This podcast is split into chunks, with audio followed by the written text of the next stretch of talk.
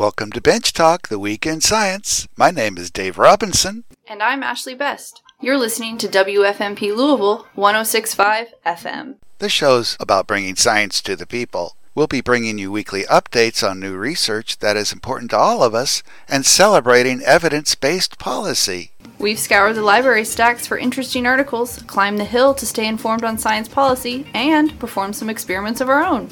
We're here as a conduit of all things science. So, let's get started.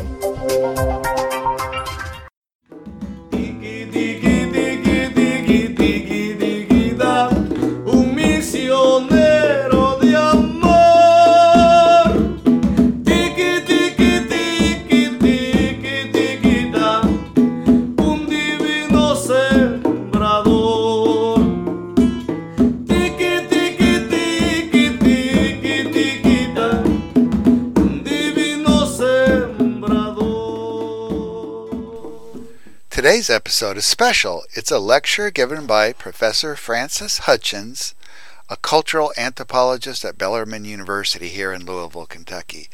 Dr. Hutchins received his MA from the Patterson School of Diplomacy and International Commerce from the University of Kentucky and his PhD from the University of Wisconsin, where he did research on the effect of ecotourism on the indigenous peoples of Ecuador.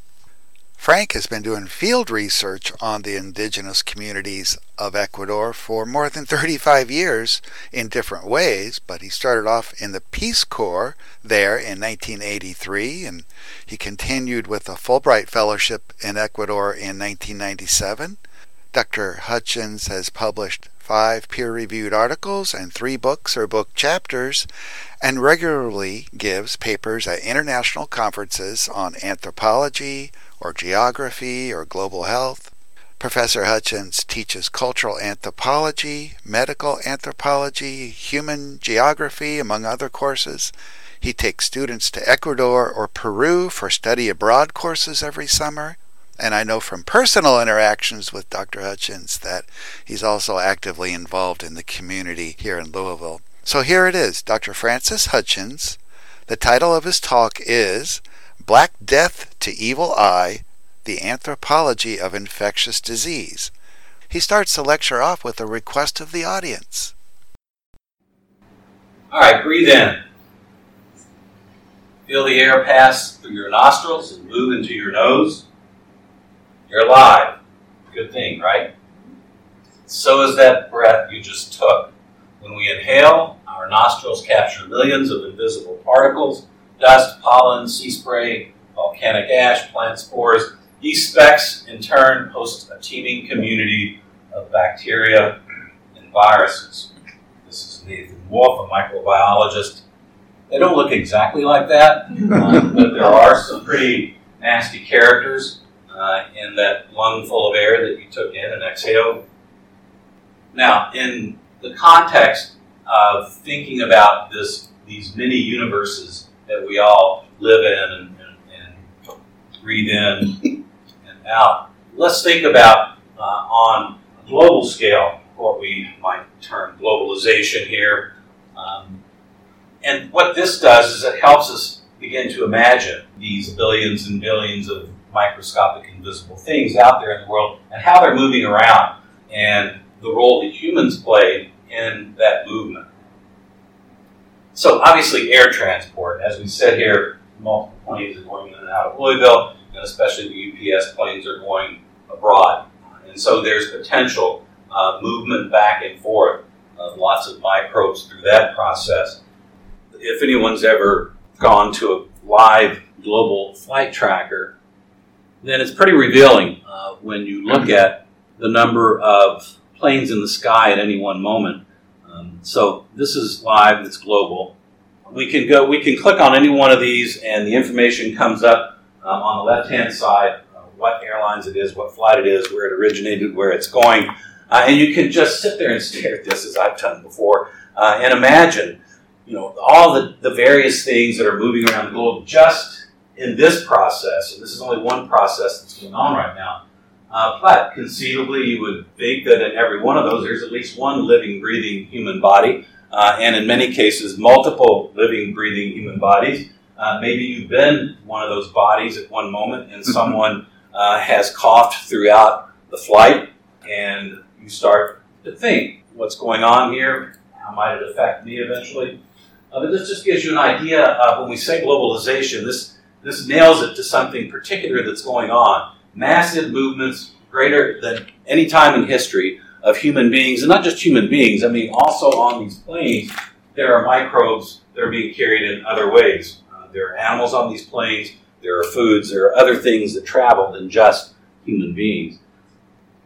Uh, we could also look at a live uh, global migration map, uh, and this represents uh, the movement of people in multiple ways. They could be moving just by walking, they could be in boats and other ways. But these also represent these many universes of, of microbes that are moving. Uh, and in this, at least with the air traffic, you know generally where something has come from, where it's going to. This is a lot less predictable in terms of where people are going in terms of knowing anything at all about their bodies.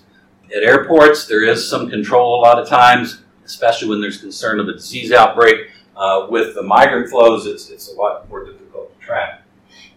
Some other things going on. Massive concentration, industrialization of our food production techniques, and we just have to think back a few weeks to, to the romaine lettuce recall, and it was a blanket recall. Normally, when we hear a recall, it's a specific company, and it usually has a number associated with it. Uh, and so we could target it, but with romaine lettuce, it was just, you've got to get rid of it, don't buy any more for a while. So there are, in terms of disease patterns and globalization, certainly food production strategies have changed dramatically and play a role here. And then the third area would be global warming and environmental destruction.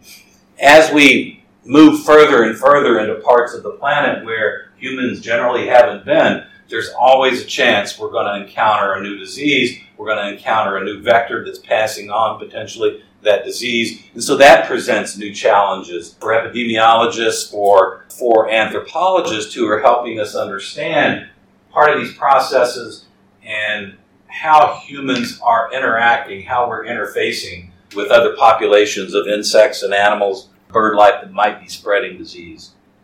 Okay, let's go back into our bodies for a moment and think about an illness experience.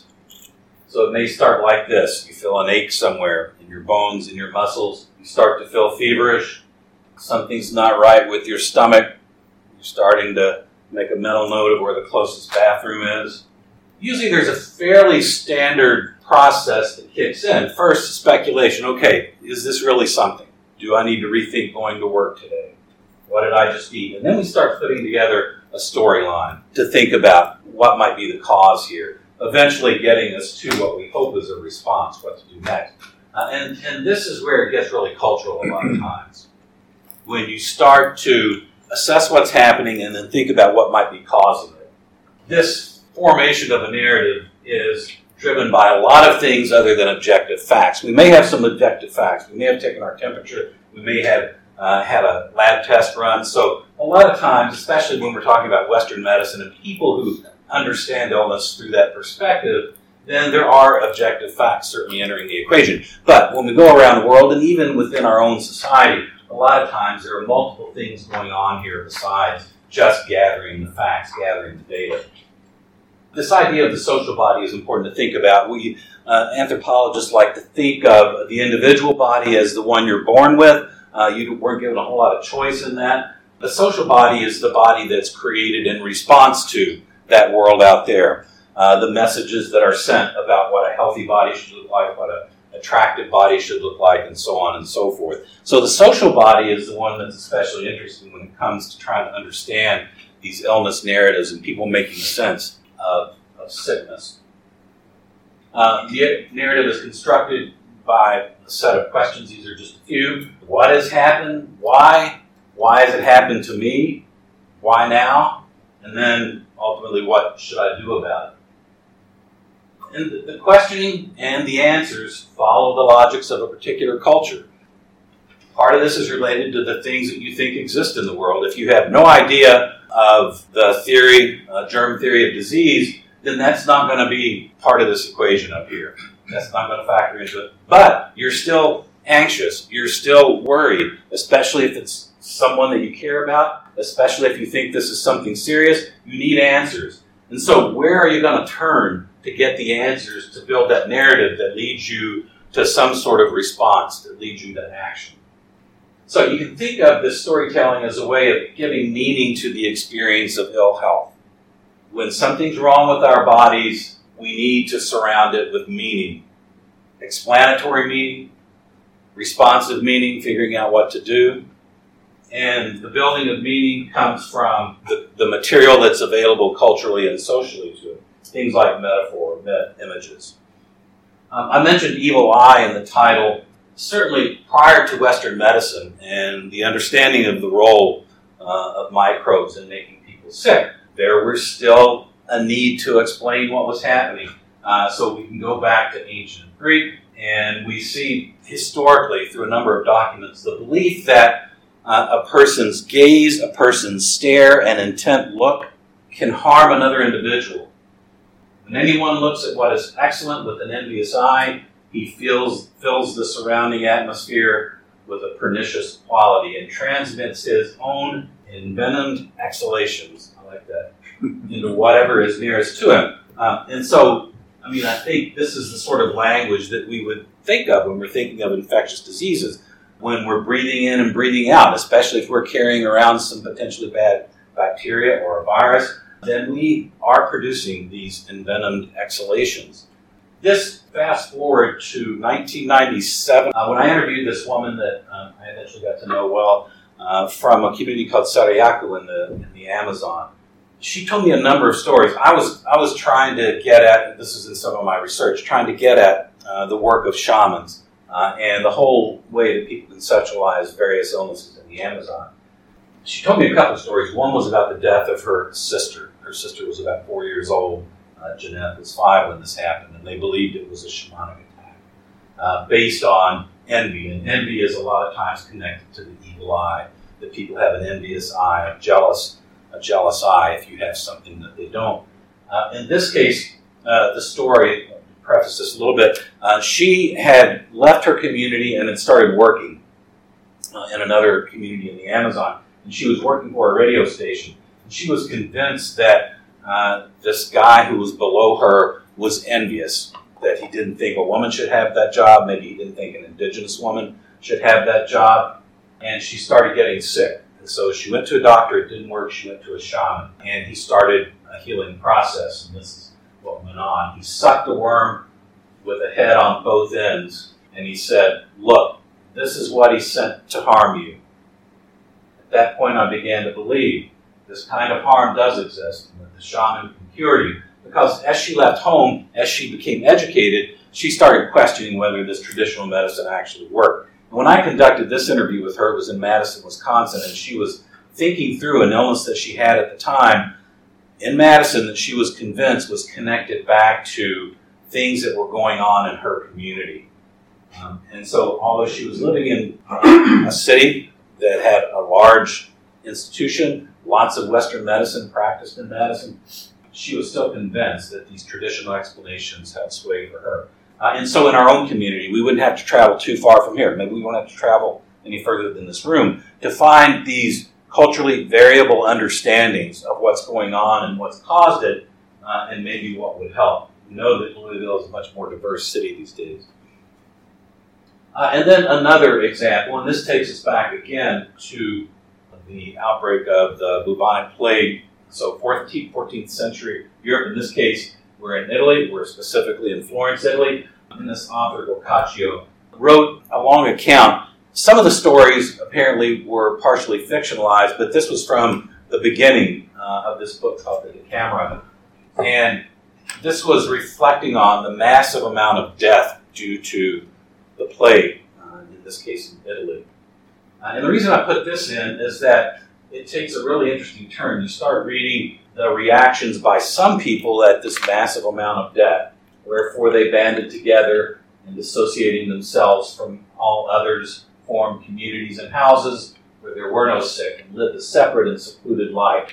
They go on, they regulate this, they want to stay apart from one another. And then here, others, I'm curious, who are those others? What was the difference between this first group and the second group? And they're very diametrically opposed reactions. Others, the bias of whose minds was in the opposite direction, maintained that to drink freely, frequent, frequent places of public resort, take their pleasure with song and revel, and to laugh and mock at no event, was the sovereign remedy for so great an evil. That which they affirmed, they also put in practice, so far as they were able, resorting day and night, now to this tavern, now to that, drinking with an entire disregard of rule or measure. So, same thing happening, people being affected in the same way, lots of death, lots of grieving. But the first group says, okay, we need to remove ourselves from all of this. The second group says, hell with it. We're going to throw ourselves abandoned into the middle of what's going on. What leads humans in the same community to react, to respond in very different ways? And then finally, a cholera outbreak. So, fast forward again back to 1992, uh, when there was a series over a period of several years, major cholera outbreaks in South America, specifically along, uh, it started at least along the Pacific coast. So, Santiago Rivera started in the middle of the night. He was getting really sick. I'm getting really weak. And he spoke his last words. Because we didn't know what was going on, the people, they said, damn, that Warao, is an indigenous group, that Warao, who knows Criollo sorcery, has put a spell on him with a cross. He died from the spell. Thought he had killed him with witchcraft. And this is from a book called Stories of the Time of Cholera by an anthropologist, Charles Briggs. Uh, he came out with a, another book recently on a rabies outbreak in that same part of the world in Venezuela. Uh, and it's fascinating because he is looking at these diseases that we understand from a Western perspective. Cholera caused by bacteria. We know what happens when it gets in the body. But if you don't know any of that context for what cholera is, how it's spread, you still have your own narrative. So this is the these are the illness narratives I was referring to earlier. You're starting to put together your understanding of what's happened so that you can figure out what to do. The cholera outbreaks in South America are really interesting to study from these multiple perspectives because they traveled through so many different countries and so many different cultural, social class groups. Okay, so for the biological perspective, so as anthropologists, we're not saying, okay, the biological side will lead to someone else, that's not our business. They're fundamentally putting biology front and center, but they're saying we need this combined approach. We need to bring in insights from anthropology, from sociology. So, from a biological perspective, this is what happens when we talk about infectious disease caused by pathogenic microorganisms, organisms, bacteria, viruses, parasites, fungi. Diseases can be spread directly or indirectly from one person to another. Uh, we also have what are called zoonotic diseases that can spread from animals, so things like swine flu, Ebola. And these are just some examples. There's a long list of infectious diseases, and the list grows. Uh, some of these diseases we thought we had controlled. Think about measles in the United States. If you open the Courier Journal this morning, you probably read there's now a measles case in Kentucky. Chikungunya that emerged on our radar just a couple of years ago, Zika as well. Uh, so these are some examples in the form of transmission. Anaplasmosis, chikungunya, dengue, Ebola, malaria, bubonic plague, uh, SARS, tuberculosis. Um, and you can see that they're spread in a variety of ways. It could be person to person, animal to person, mother to unborn child. When we start thinking about these modes of transmission, this is again a good point to think about social and cultural dimensions of any society. What are person to person relationships? You can think of things like just understanding personal space in one society versus another. So that in our own society, at what point can I get close enough to you where you start feeling uncomfortable? What is it? A half, something like it? Yeah, once I violate that zone, then you're going to back off. In plenty of other places, though, uh, it's much closer. And greetings involve kissing. and uh, So these are the sorts of cultural variables that we need to understand when we talk about transmission. How do people interact with animals? Wet markets. These are notorious places for the, the transmission of particular diseases. When we look back at SARS and how SARS broke out in southern China, it was believed that it broke out in what's called a wet market where live animals are sold, a lot of times where blood is handled, even consumed, without being cooked. And so, in the case of SARS in China, it was apparently with civet cats, a cat uh, that comes from the wild that people sell in these markets. Uh, so, we we need to know some, this just isn't enough to know that it can go from person to person, animal to person, mother to unborn child. We need that cultural and social context to understand, well, exactly how does this happen. And then coming on further into anthropology, I've mentioned the word culture. This is just one of the definitions that anthropologists have used to help us understand what are the roles that culture might play. So think of culture as a system of knowledge, beliefs, patterns of behavior. Certainly, this is important when we talk about illness. Artifacts, institutions that are created, learned, and shared by of people. The important thing here is that culture is something you are exposed to and accumulate throughout your life. You're not born with it. Has the potential to shape our ideas of what is normal and natural. Very important when it comes to a disease outbreak what we can say and do, and even what we can think. And then, with this overview, we have fields and subfields within anthropology. Medical anthropology is a subfield of cultural anthropology. I'm a cultural anthropologist. So, this is what medical anthropology is the study of illness and healthcare from the perspective of anthropology. Fundamental point in every society, including our own, culture is an important determinant of health, affecting both its material and symbolic dimension. If you think Western medicine is free from these cultural and social aspects, then just reflect on some of the truly divisive, acrimonious battles we've had over healthcare in our own society. Think about our responses to things like HIV, AIDS, uh, to any really infectious disease. There's always some cultural and social component to how we understand it and how we react, whether we're willing to put resources toward it or not.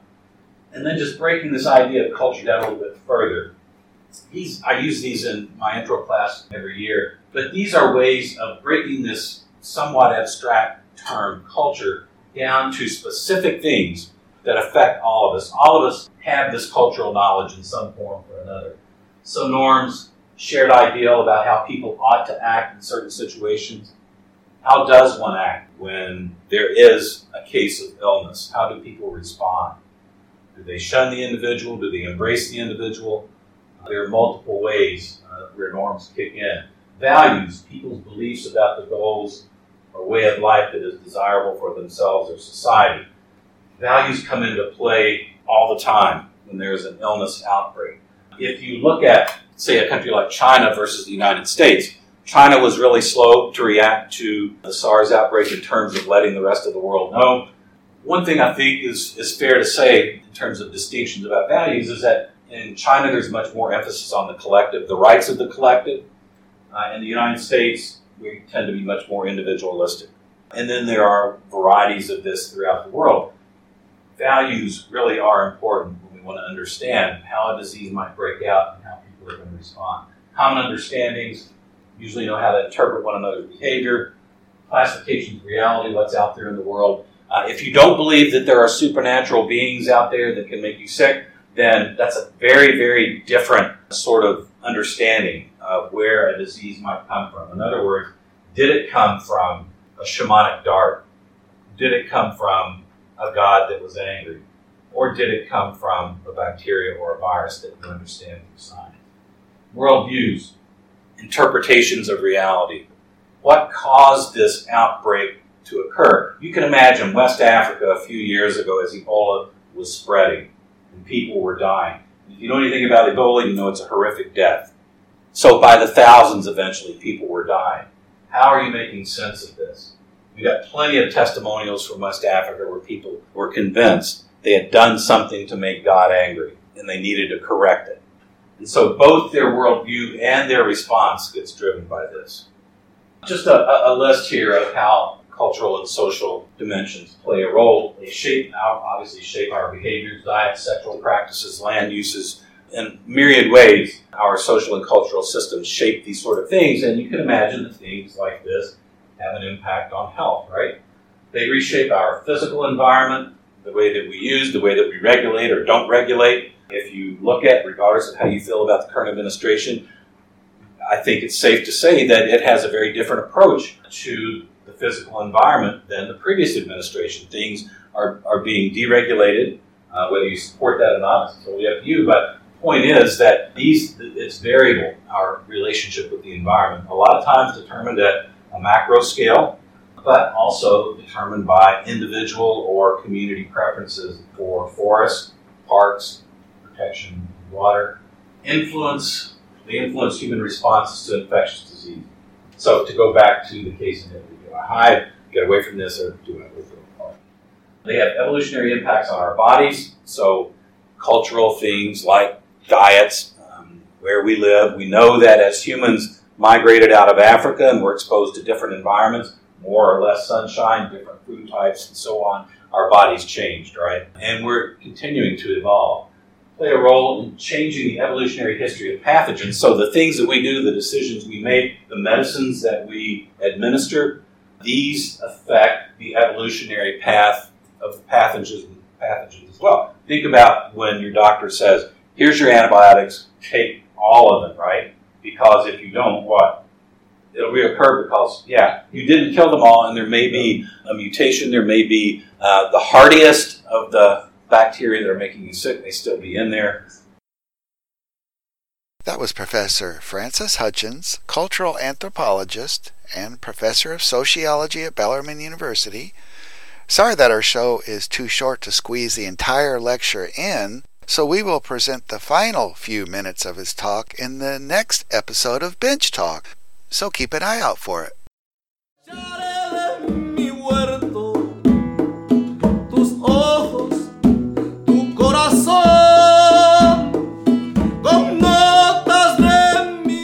Song you're listening to is Sembrador Divino by Chogo El Bedeño, and it's available on freemusicarchive.org.